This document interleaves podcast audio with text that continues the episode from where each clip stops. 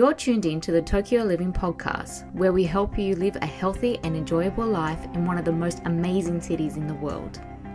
Dee Green and Tracy Taylor are the founders of 37 Frames.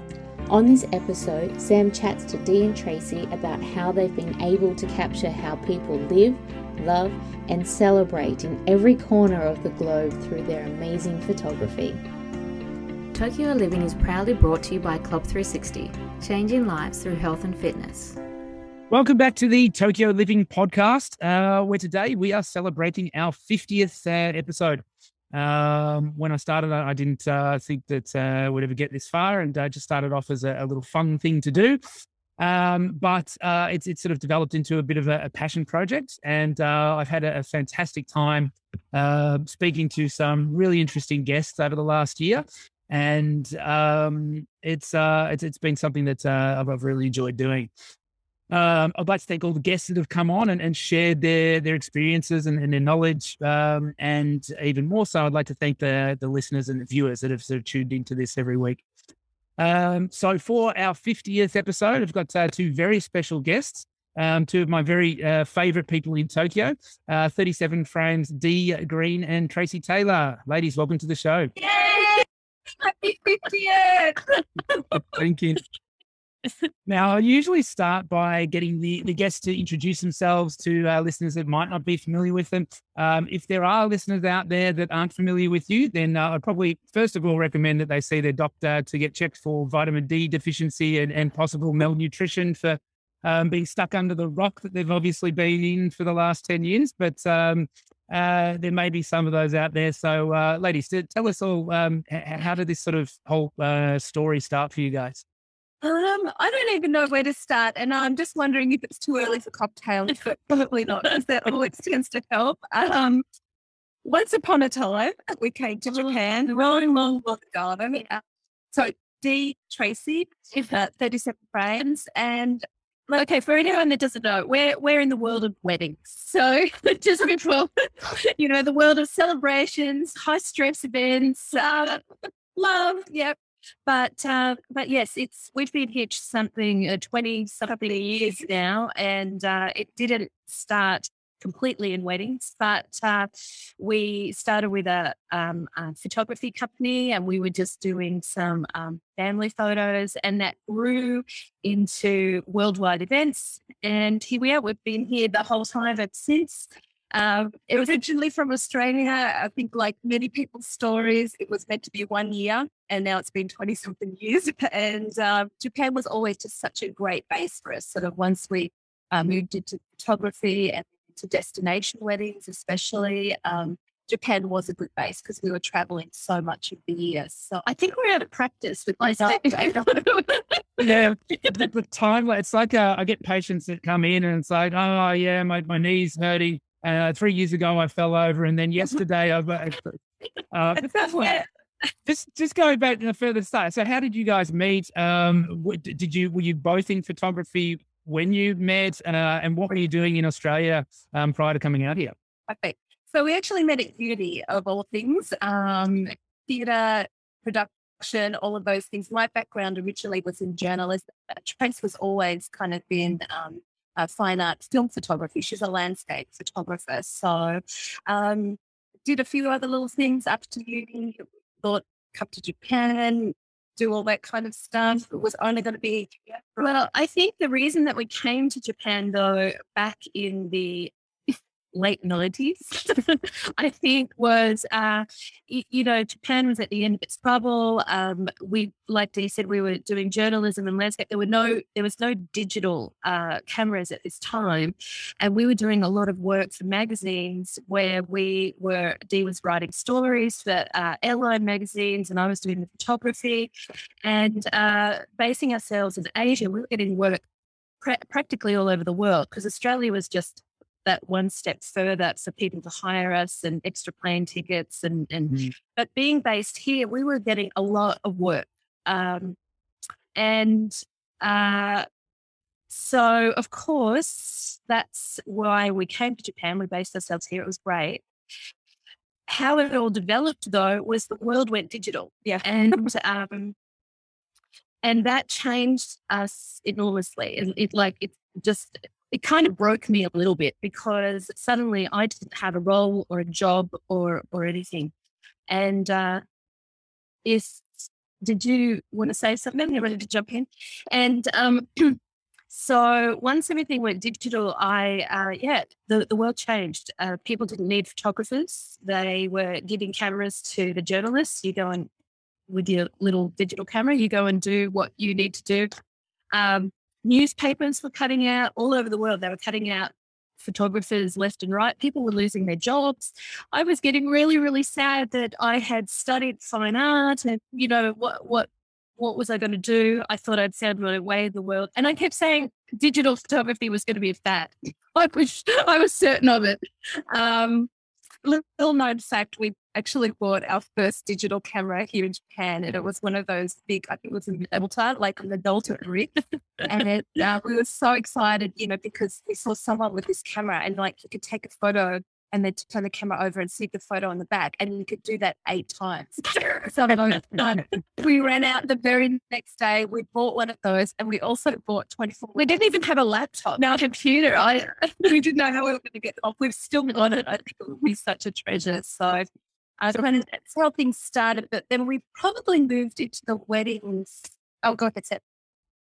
Well, yeah, when do you think that all occurred? I mean, obviously it didn't happen on one specific day, but in what area are you talking about when, print media started to move out of fashion? And then when you say, I found it really interesting, Trace, that you said photographers weren't being required to the same degree, and they were giving cameras to journalists. Is that because with digital media, like the actual quality of photography wasn't seen as being as important, or how did that whole sort of evolution happen? Yes, I think it's actually a really detailed situation that happened. But it was around the year 2000 that digital all started happening. By the year 2003, most magazines and newspapers and everything had then gone completely digital.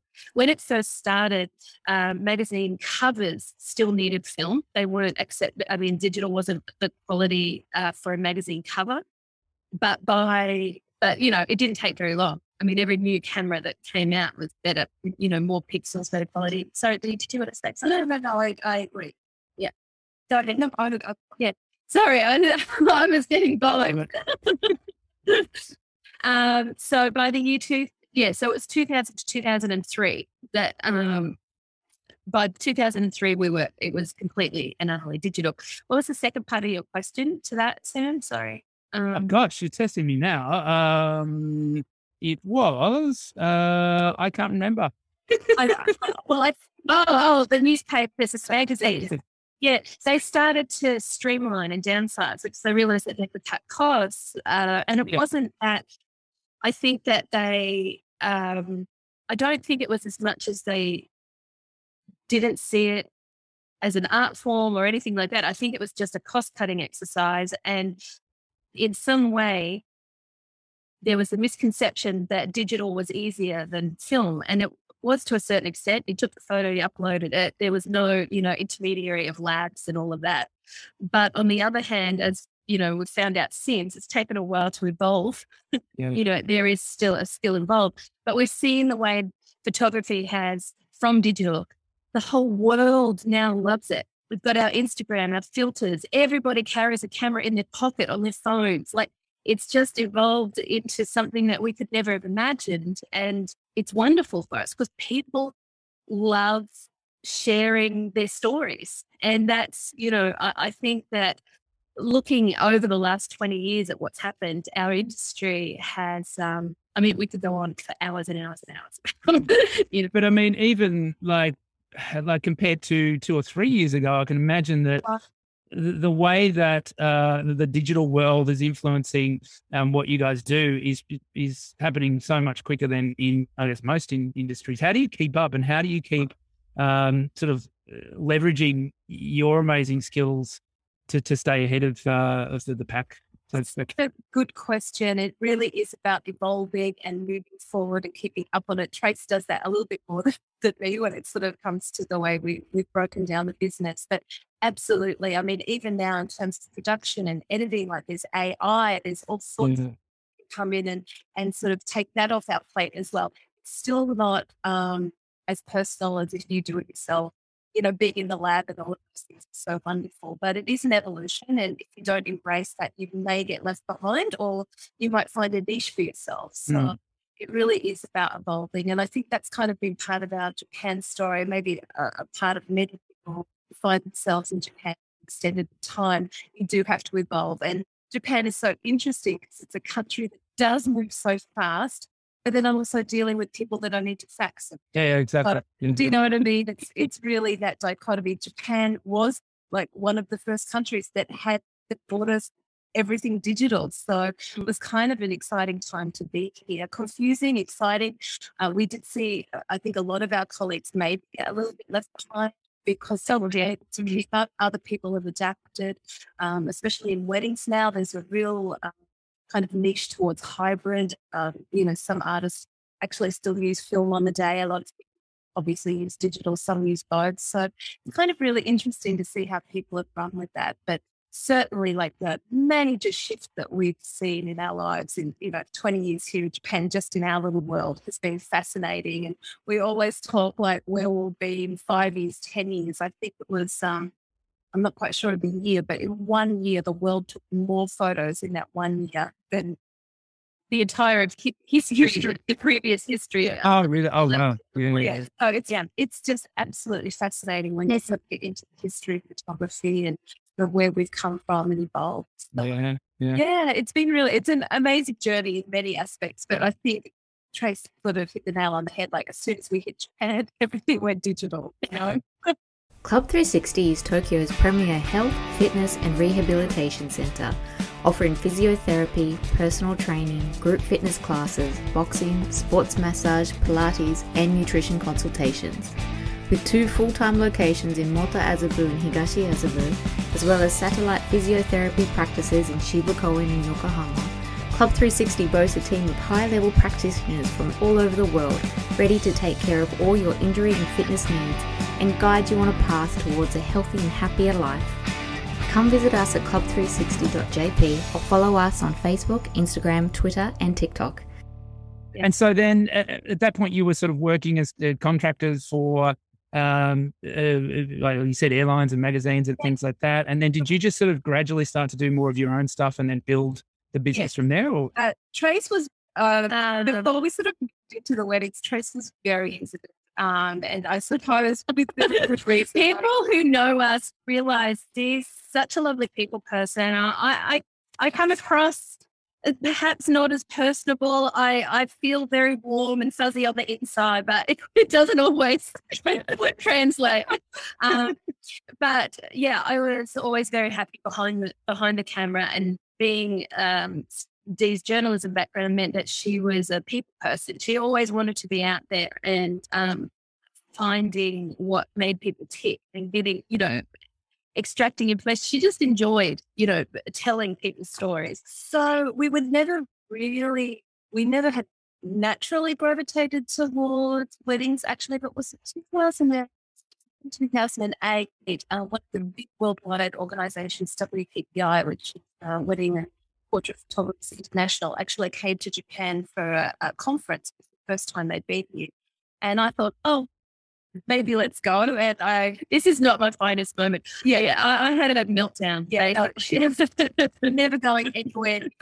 Like, her whole idea was, you know, 1970s soft focus, you know, snapshots. It just wasn't. I thought I just had a very stereotypical vision of a 1980s, photographer just snapping things. You know, I didn't have a point of reference, right, you know, coming from what I wanted, what we had been doing to the idea of doing weddings just wasn't anything that I thought I wanted to do. But Dee's right. She dragged me along to the conference and it was actually amazing, like to actually meet here in Tokyo, some of the world's top wedding photographers, and to see what they do. It was all so story-driven. It was everything Trace loved, like light, moment, landscape as well, but it's photojournalism, love, special work, fashion. It was all of those things in a wedding day. It certainly wasn't a snap, so you can't mess up. It's one moment, one time in life where all your people together, that time to record history. So for me, it really resonated. It took her a little while to come around to it. And then once we sort of felt that maybe something we could move into, and certainly there was no one like us doing that here, that's when we realized the entire wedding industry in Japan is Japan Inc. Like, it's cool. So it's locked down, so tight. So two big blonde women with cameras from Australia, it was going to be a hard sell to move into that. So you do what anyone does if they're going to stay in Japan. The one thing I love about here is everything can be dummy, but if you just never give up, there's always a way, and your own way. And so, like, for us, that's just been the biggest joy. It's not been easy. You know, everyone's got a camera, everyone's a photographer. We kind of moved into an industry where actually photography was quite devalued. Well, I think we do have the corporate model. But we try and liken it to, you know, everyone can cook, but not everyone's a chef. Right. And you know, a pair of scissors that doesn't make me a hairdresser. So, and there are different levels of quality and service. You've got your Apple hotels, and you've got your Ritz-Carlton hotels. There's not just one model, one price point. Every single industry has, you know, different genres, different styles, different price points, different quality, and that's the same. And what we were running into, I think, was that everyone just wanted a photographer, and they were just like, well, I really want this style and this stuff, but gee, the you know, I can get a package deal down over here in Japan and it costs me, you know, 3 times less. Japan was running the package model. And so we were bringing a more boutique service, we moved into it. Once we moved into it, and it had not been done here previously. No, certainly very corporate, part of the package deal. Nothing sort of more important than each other. And then we were coming from sort of a bit more of a world perspective. And once we moved into weddings, and then we realized there were destination weddings where people would go off and get married somewhere and create this team for them, you know, a planner from one country, hair maker, videographer, bringing the whole team. That was so exciting for us, which wasn't really done here. But like I said, there's always a way. I find in Japan, you just need that one person to trust you. And then once they trust you, you have them for life. And so we worked really hard at making this connection. Yeah, it's found a place for us. Then we really realized it was kind of still the Wild West out there, and to be relevant and forward, we really wanted at least proof to ourselves that we could keep moving forward and learning. So we did get very WPPI on a world scale. Trace, now she'll never say it, but she's one of but I'm putting this there, like, she's a triple master photographer. That's amazing. That doesn't happen overnight. That study and working with real clients on the day. You know, Dee's a double master, but I think that comes from experience too. Yeah. And I don't know. I mean, Dee was there talking about evolving stuff. Things evolved for us too as we started to notice what we were noticing. Dee's kind of put about Japan being Japan Inc. and how hard it was to break down doors, you know, here in Japan and move into those sort of corporate side of weddings. But it was 10, 12, 15 years of really, really, really hard work moving in and refining our skills. Like, if we went into one of these big hotels, we had to be better than the Japanese team, and we couldn't break the rules, and we couldn't do all eyes on the foreigners. Are they going to make one step? But, you know, that would be the excuse to move on. So we had to be better, faster, more on time. We had to finish 5 minutes before everybody else, but all those little things to create that trust to be able to come back. So that was really interesting. We did move into the corporate side, and we do have a couple of contracts for, like, the VIP, luxury high-end, which is which was really interesting. And then, of course, most of our work now just comes through referrals and clients finding us. Right? But we thought, I think what we moved then, we found that so many couples. Okay, so let me just start by saying there was a destination wedding boom over the last 10 or 15 years. There's always been people that want to get married in a destination event, whether it be Hawaii or, you know, the Australians might go to Bali or, you know, the US has Mexico, the Caribbean. We fly. We've always wanted those destination events, all the families together. It's a bigger celebration or a more intense celebration, you know, over a longer time. But you know, we started noticing some of the millennials. What let me say, as we get older, our clients are all the same age, you know, so we have to keep up with the trend, or you have to put on a young team. So the pandemic has not been good. But we noticed that the more millennial trend was happening to having destination wedding events in more exotic areas. Iceland became popular. Iceland, one year we were in Iceland 3 times, 4 times. Really? Yeah. Yeah, which was amazing. It's such a soul place. And then more and more people were looking at Japan, but they found that there was absolutely no information at all on how to have a wedding, like in English here in Japan. There was no accessibility whatsoever. And if they were, it would be the hotels. You know, I think most of destination weddings or our people love to sort of put things together, research, find the location, dream location, find all the things that make it special for them. But that doesn't happen in Japan. It was very hotel-based. They'd get a set plan. We noticed that happening more and more, and they would end up going with a hotel and maybe then find us after the book. We might come in on the photography side if we were allowed in the hotel, because often here in Japan, especially for where the way they lock it down, a million ringgit fees, the commission here that any outspenders have to pay to the hotels is absolutely outrageous. But if you legal work here, that's harder. And we don't work like that. So we've just done it, and they're like, we want 50%. I'm like, yeah, that's never going to happen. So that's been interesting. But getting back to our couples, they would sort of come in, get locked into these hotel plans, maybe find us on the photography side.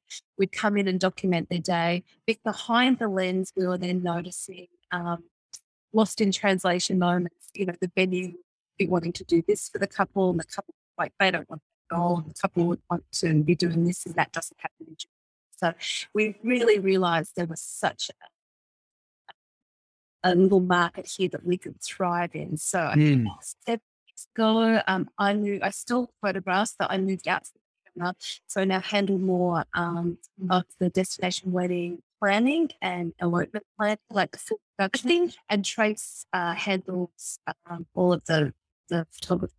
Now we move a little bit with a team. Yeah. And so most of the time we now work together, but we don't mind if our couples want to bring in as well. So that's kind of another evolution of the business, which has been lovely because, you know, going back to the photography side of things, Dee and I have been fortunate to photograph all over the world and all cultures, all religions, we've had the experience of just being able to watch how people love and celebrate all over the world, and that's kind of incredible, really.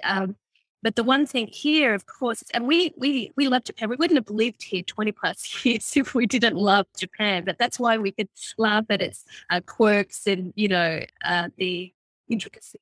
Yes, the intricacies. But the thing is that here they're very, very. They think if people want to come here for a wedding, they must want to celebrate in a Japanese style. But people want to celebrate in their own way.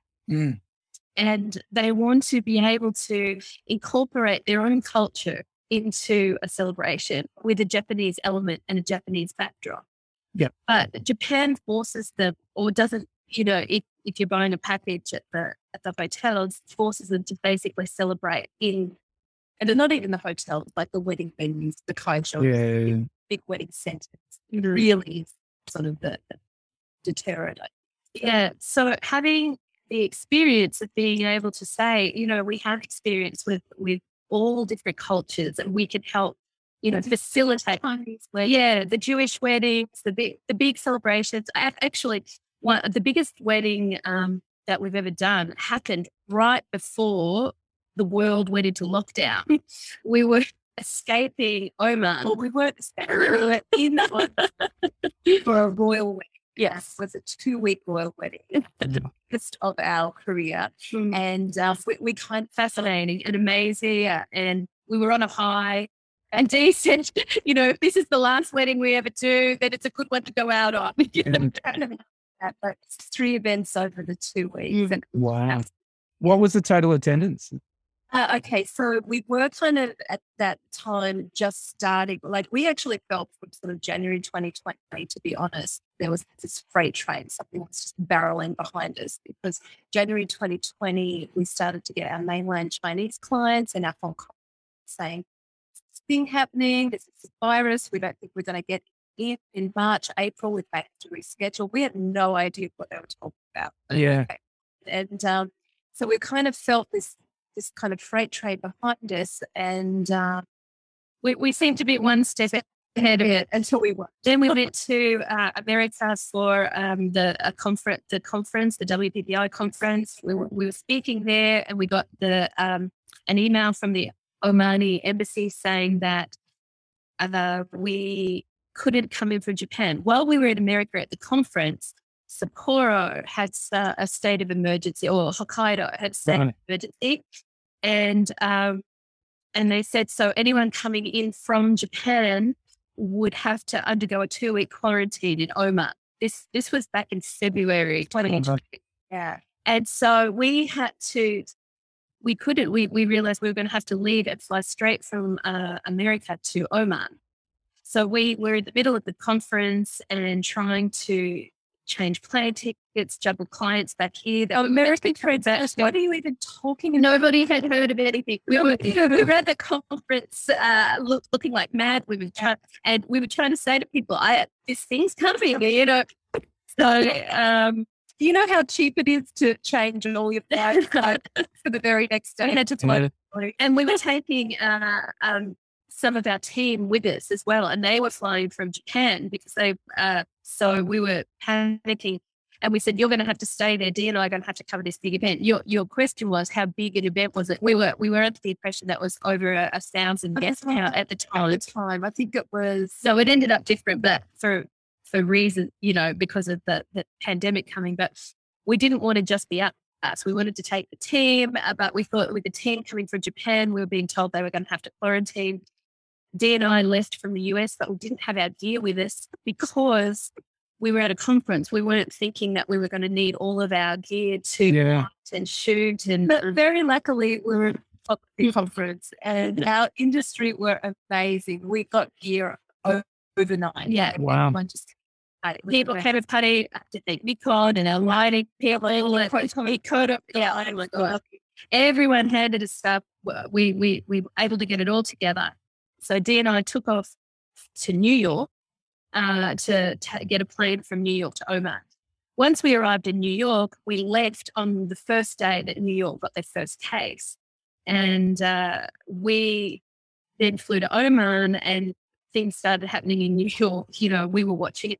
Once we got to Oman, the wedding planner was from London, and he just wouldn't believe us. Yeah. We're saying, I said, like, we're going to have to spend every single minute changing all of our next lot of clients for the next 6 months. So when we're not with you, we're going to be in our office, hotel office. And we were listening to him also run his, you know, hotel office, and he was still planning his weddings throughout the rest of 2020 for Italy and Russia and all these things. Anyway, once halfway through the week happened, and we realized, so when it all started happening, we were in Oman, and we will forever be with this little group of people, these wedding professionals from London, Japan, Australia, another company from Melbourne, another company from Dubai, and these are our core people, because we went through this together. We thought we might have even been stuck in Oman at one point, I think the wedding finished on March 15th, and then Oman pretty much shut down on the 16th. They stayed over bits of the wedding. But the thing was, I think, and getting back to the guest numbers. By the time the actual wedding happened, it was reduced. It was reduced at 800. But what was really just an intimate little wedding there. 800. There were three events, really interesting, which is why we had to bring our team. Like obviously, the first event is the women's event. The men are very separate, so boys do their thing. Coming from us, we're used to shrines and kimono and all these very ethereal things here. That was fascinating for us to kind of walk into the room. Everyone bailed, like the perfume station at the front, they had 20 police just guarding like the perfume station. Like it's amazing. Fascinating. The invites were a little hologram. It was incredible. You had to show this hologram thing at the door to be able to get in. It was fascinating. And but can I just say too, this is how much our team respect us too. I love it. We said to them, you better stay in Japan because we can't have you in quarantine for 2 weeks. And they said, no, we're at the airport and we've got extra gear and, and we're going to come and risk it. And I said, no. If you're in, you better just stay in Japan. Anyway, our lovely Suya, one of the team that we were talking to on the phone at the time, she said, no, I'm on the plane now. It's just hung up. I went, oh my gosh. While they were on the plane, Oman lifted that from Japan. Right. Yeah. They got the message. So when they landed, they still didn't know if they were going into quarantine or not. Yeah. It was fast. And the amazing experience for them, photographers, they'd never seen anything like that before. So that's how we started the pandemic. And, we... Like I said, I've been working so hard on the planning side and, to be honest, Japan was doing all our marketing for us. We had the Olympics coming up, those things. We were already fully booked for all 2020. Yeah. Fabulous business model until a pandemic. Events and tourism is a double whammy. That timing, because that we went back to Australia for my brother's wedding, was meant to be on March 20th, and on March 17th, Scott Morrison brought the restrictions on mass gatherings down from 500 to 100, and they had 200 guests, so they had to cancel the wedding 2 days before. So we understand. We actually had like a lovely couple already here in Japan that was planning their wedding for the week after we got back. They were already here, and yet then Australia sort of recalled everybody from their cities. We have to go. So I actually still have a wedding dress here in the studio. They have not given up. They have rescheduled probably 7 times now, and I've said, please guys, go on with life, and like, get married. And they're like, no, we're not giving up on this dream. But I think part of the business has been, while we haven't had these celebrations and events for the past 2 years, the work has been astronomical because, like you said, people have been cancelling like 2 days before. The unpacking of these events. Yeah. So it's been exhausting. So we've been unpacking, rebooking. And so now, without Japan being open, our destination weddings have come back. The internet's slowly going back into the outside world this year. We haven't had any destination events, of course. And luckily, our domestic appointments have come back. So we kind of have placed in our business that we can get through. That will be fine. And, a lot of teachable moments. But we were doing destination weddings where we would go abroad for some of these big VIP weddings. We were doing that perhaps 10 to 12 times per year. So that was a big shock for us to be kind of stuck in the one place. I was feeling really... And while the job sounds pretty exciting, it's actually a lot of pressure, like traveling with all of that gear and, this idea of what it is. We're really on a lot of pressure. We've been flown into a reason we have to be on the top of our game. So it's always on my mind. You know, people can go with a local photographer. So why would they pay extra to fly people in? So it's part of the job was we love to travel. Like that's kind of been our life journey together too. Like that's what we love to do. So being able to incorporate that into our job. Yeah, so the last 2 years has been such a shock to be stuck here in Sydney. Well, I'm sure for a lot of people who are used to it, but it was, they'd come back. We'd have a wedding in New York over summer and another one in London, so later this year. So we're still a little nervous, you know, in terms of what happens now with COVID? What happens if we arrive with, get COVID within travel? Like there's so much now. Contingency plans, and if anything that the past 2 years have taught, we need a plan B, C, D, and E. You know, it's long gone to the days where you'd be like, hey, why don't I go to Hawaii tomorrow and just get online and book? That's not the logistics these days. Or in terms of not even just travel, but, you know, just planning a destination wedding where you've got hundreds of guests who are all flying in. So that's where we're at the moment. Yeah. We still have all of the 2020 weddings, all of the 2021 weddings, and now, sadly, the 2022 weddings. They're not cancelling, they're postponing. So they're pushing back. So just a backlog. It's the backlog. And when Japan opens, we're going to have this tsunami of weddings just flood into it. But I guess the thing is, we're happy that no one's given up on their dream of this wedding. I know a lot of it's financial. A lot of them have placed a lot of money into the wedding. And a lot of the venues, we've been so flexible. The venues have been great too. But yeah, like we were so hopeful sort of at the end of last year with the opening, sort of early this year, and of course something happened.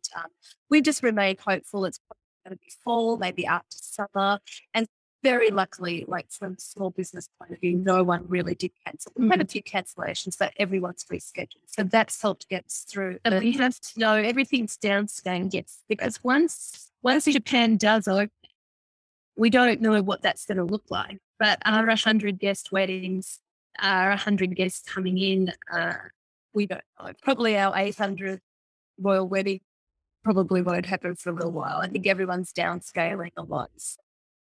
So no, we remain hopeful. We're positive.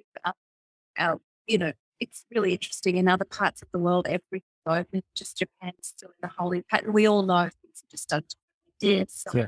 So no, we're super hopeful. We've actually had to close off bookings now for planning for this year and next year, just until we get a handle on all of the rescheduling. Really take all our lovely couples who booked in. I guess too, one of the things that we notice is we've always loved what we do because we're around family and stories and family history.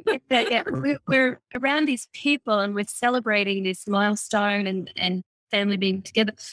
But these weddings that have been coming back have been so heightened emotionally because family have been kept apart for so long.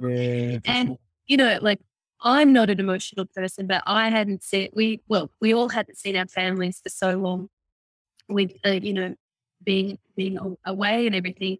So I've been starting to tear up. The vows have been more intense. The family, the wanting to be together has been more intense.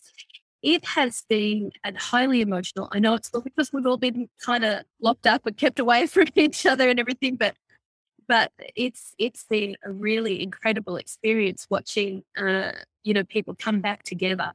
And even with the downscaling, it's become so much more meaningful or intense or emotional. A lot of our couples, even prior to the pandemic, there was a large movement to be running away to get married. Yeah. A little bit different. Our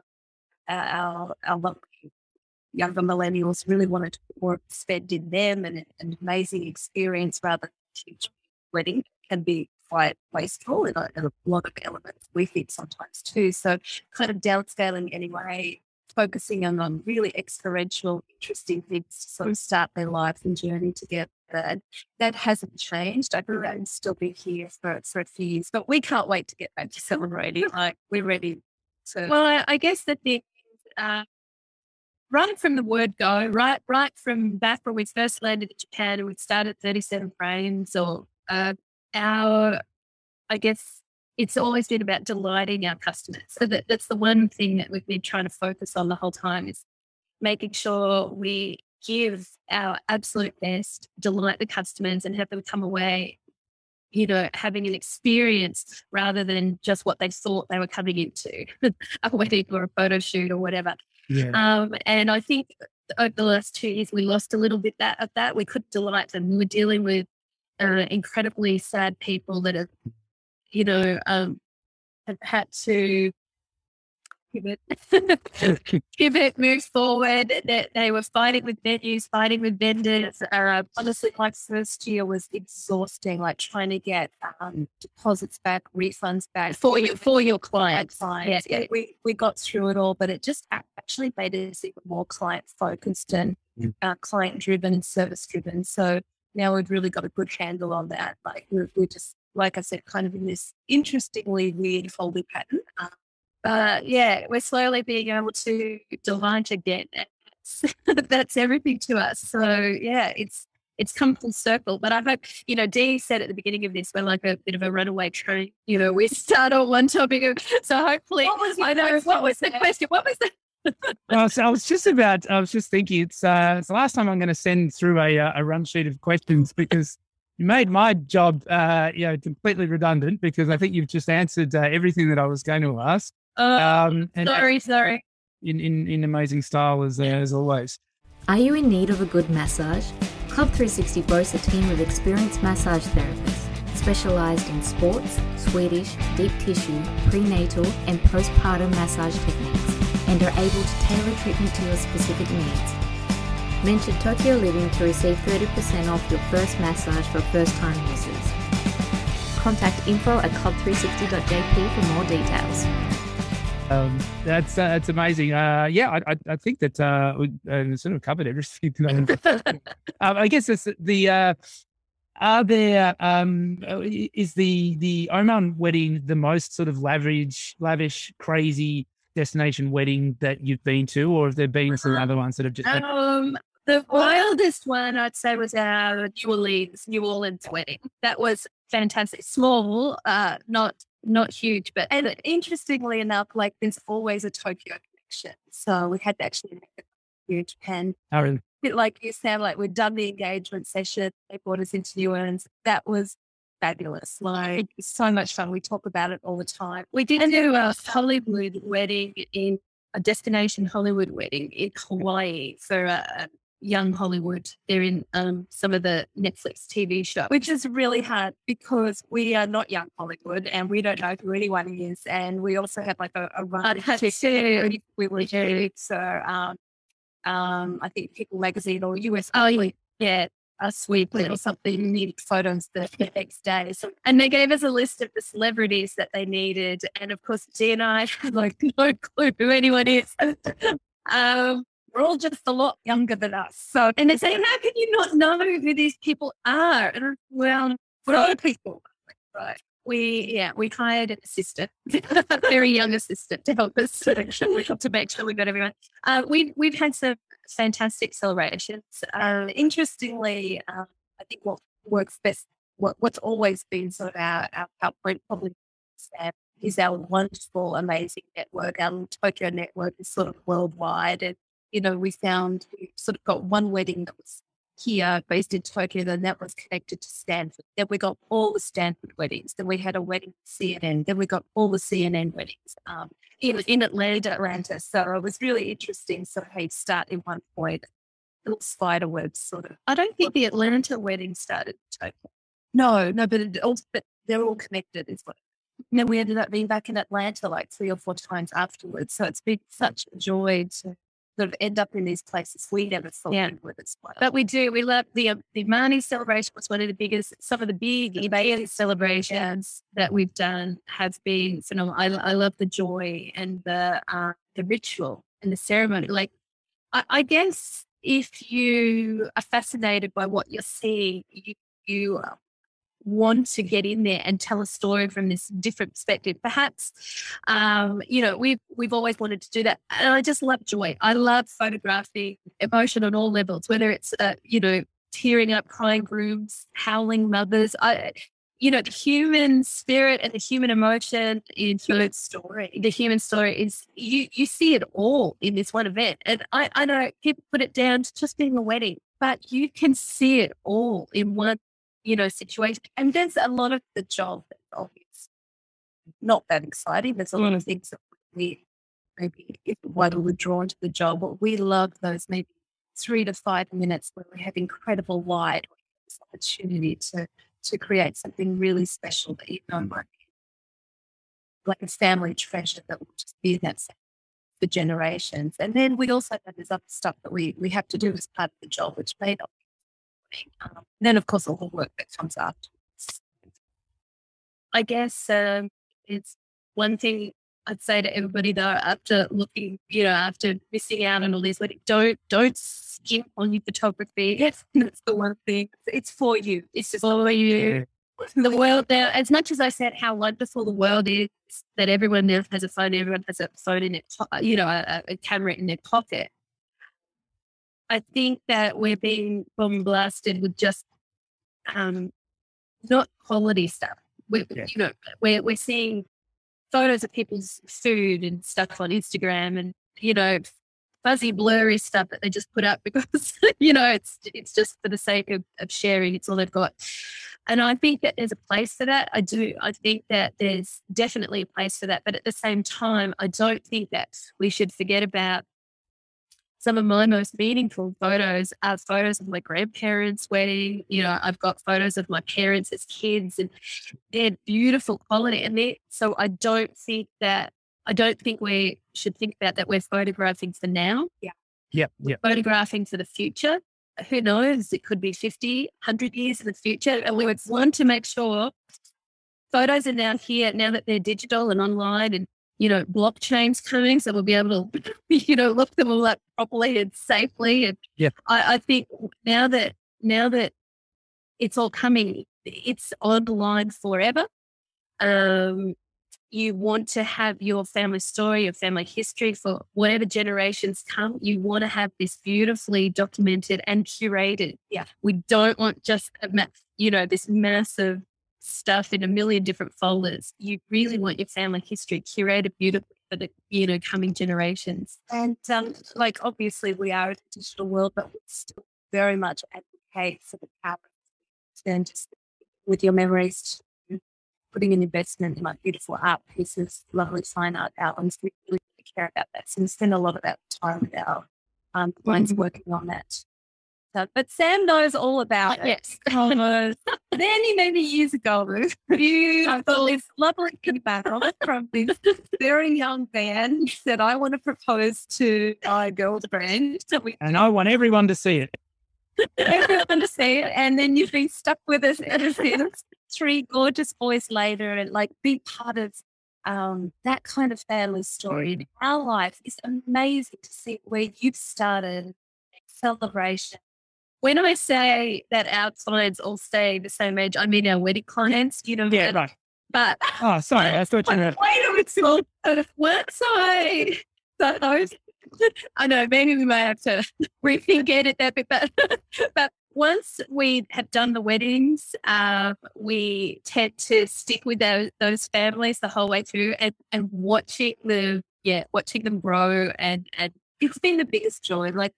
We always say to our clients, the wedding is just the start. Yes. The start of family history. And the biggest joy of sort of being in this Tokyo world and being part of all those stories. And it's just amazing. And your family stand is just so special to us too. So, you've given us so much while we've been able to sort of spend this life living and loving and celebrating. Just the joy of that. It's been amazing. Yeah. I mean, go ahead. Sorry. Well, I mean, for us, I know that the weddings are sort of the main part of your business, but We've never, well, you did sort of shoot our wedding after party, but for us, you're more sort of family photographers because that's our experience of you. And yeah, we think you're just absolutely amazing the way, I mean, even just the way that Max and Alex end up sort of playing with you guys and teasing at the end of a shoot, and that sort of interaction that you guys have with families, I think is just incredible. And I mean, it's a whole other side, I guess, of your business. But right. I mean, the experience that you offer families in that domain too is just very sweet. And I think that it's the people like you and your boys that have actually told me. I mean, we make jokes about me all the time that I don't like people. But what this job has taught me is that I do love people. And it's the one thing that when I'm training our new photographers and even Dee's planning team, when we're trying to plan it, we have to teach them, you actually have to care about the people that you're photographing. You have to care about, not just care about, it's not just a job. You have to really love them. You know, and that's a really interesting skill set for kind of anyone, especially since photography, like you, to be able to create an experience, you have to make those connections. Making connections can be really hard, especially if you've never had professional photos, you've got a camera in front of your face. So having people who create those connections instantly important. We've loved it. I think we'll take Max and Alex and any time when he's ready. We'll take them as our assistants any day. As you know, anything like the last 2 or 3 years have taught us, it is the importance of just maybe taking time. We often talk about it. Like before the pandemic, we were so busy. There was one year, I think we were over 3 months. We were almost in a different country each week. Sorry. Well, that sounds lovely. It was absolutely exhausting. So, actually having this time, we'll never have this time again. Yeah. Just to kind of be in the moment, a little quieter, sort of seeing where we are, who we're surrounded by, and just especially when we do the weddings, look, but especially the families.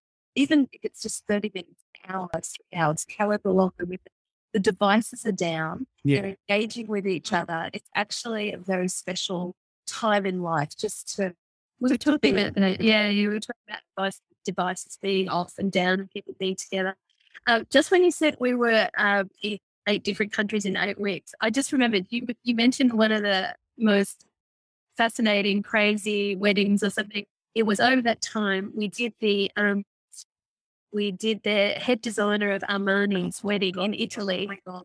And the fashion, it was just incredible. We saw this haute couture, it was just fashion walking towards us through Lecce, because none of the cast had come, and there were feathers and platforms and giant capes, and oh my God, it was incredible. And again, talking about time, We've been too busy to really process all these incredible experiences we've had. And to sit back now and really have time to process, it's actually taken us, I just didn't realize how life-changing a lot of these experiences were for us. We were taking them for granted. Right. We were doing everything I've said, caring about the people, loving the people, doing all of that. But we weren't really understanding how that related to us and our own story and how it was, evolving us as people. And so this reset time, for as difficult as it's been, we will forever be grateful for having this time. I think it's forced us into, understanding how important time is. And, we're also somewhat concerned when all of this starts again, we may need to increase our level of fitness. Really thinking about it's a lifestyle. We're coming to find just if we help us. Club 360 are proud to announce the launch of our online corporate ergonomics and wellness program. This program is delivered in bite-sized chunks of 1 to 5 minute video clips every day for 12 weeks and covers topics such as pain, injury prevention, desk setup, productivity, all-cause mortality, as well as a guide to 20 easy-to-implement desk-based exercises to keep you active throughout the workday. We also have an optional test and certification available. Contact info@club360.jp for more details. I guess to just finish up, where do you see the business going? I mean, you've already accomplished so much business-wise and reputation-wise, but you also greatly affected the lives of a lot of people. Is there anything that you feel like you still want to achieve with what you're doing? Yeah, well, like we've just said, we've had a lot of time to kind of think about this, and we're sort of in different mindsets at the moment. Continue. We've just got to get through these next 2 years with all of this rescheduling. That's the first step. Yeah. And beyond that, we'll kind of see where we're at. I kind of had this little bit of a lofty dream to have my own gorgeous little venue somewhere that we can invite the world to. That's one idea. Trace is like, certainly, we can retire now. No. I would love our own thing to create and to learn what we know. Yeah, that's what they want. They want cherry trees, Torii gates, views of Mount Fuji. They want to celebrate their own way, but then with Japanese food and musicians and flexibility. They want flexibility. They want to be able to party all night, not finish it. They want all of this stuff, and I know that with our own venue, we can create this magic for them. That's one plan, but it's also a lot of work. So we've kind of put everything on hold. There was definitely our, our 10 year, 15, 20 year plan as it was evolving for 37 Frames. It is actually on hold at the moment. So like Dee said, we do have this floodgate of weddings. We have 2.5 years worth to get through in 1 year. Yeah. We've looked at how colleagues overseas have handled it, and some of them have us experiencing severe burnout right now from the backlog. So we're trying to take lessons from what our friends in New York have experienced, our friends in London have experienced, and we know what's coming for us. And so for now, the main goal is to just get through. So check in with us about the next year. See how it's doing. Right. Yeah. And then we'll see what future plans are. But it's been so good talking to you. You can tell that Dee and I have had this pent up. We usually started traveling and talking, presenting. We haven't done it for a while. Oh my gosh. Just send us the bill. I don't know what happened at the beginning there. We just went blah, blah, blah. No, it was great. I usually finish up by saying if people want to get in contact with you. I can imagine that if people want to get in contact with you, they probably shouldn't. It's quite clear that you've got zero time on your hands for the next probably half a decade. But if people want to see, we will always take care of our so. Network, and we actually do while we're here in Japan, still a little bit closed. We absolutely have time on the photography side. Yeah, so just reach out to us at reachout.com. Check before Japan opens. We can definitely help. But we also love to share. So if there's anyone out interested in photography or into crazy interesting way in the world of Japanese weddings, that's a great shout out. We are going to need to expand our team once Japan opens to be able to handle all of this. We can't do it right this very second, but when Japan opens, we're going to need more hands on deck. So if there is anybody that watches that has skills in planning or photography or videography, they can reach out as well. And makeup, florists, we will love to support our local community.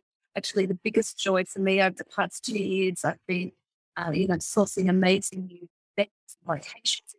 So open to that. Oh, caterers. Yeah, anybody who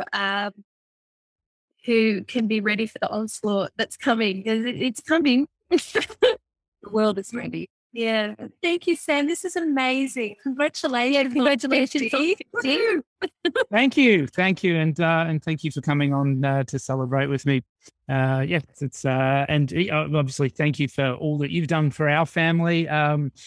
I think after my proposal, most proposals were put on hold for a little while because no one will live up to that. I think still win. I think you still win. I would tell your story all the time. Your proposed story. It's worth it. But yeah, and you've brought our family a lot of happiness over the years, and you've created so many fantastic memories. So, so yes, thank you from on behalf of the Gilberts. My mum still follows you on Instagram. Oh, does she loves looking at your pics all the time. So. Yes, and once things do open up and you've got some more stories to tell, we'd love to have you back on the show. We would love it. Thank you. Yeah, that we would love that, actually. I'm sure there'll be many more stories to tell, I'm sure, if we're still standing at the end of it. All right. Well, thanks again. And yes, we'll look forward to seeing you again in person soon. All right. Thank you.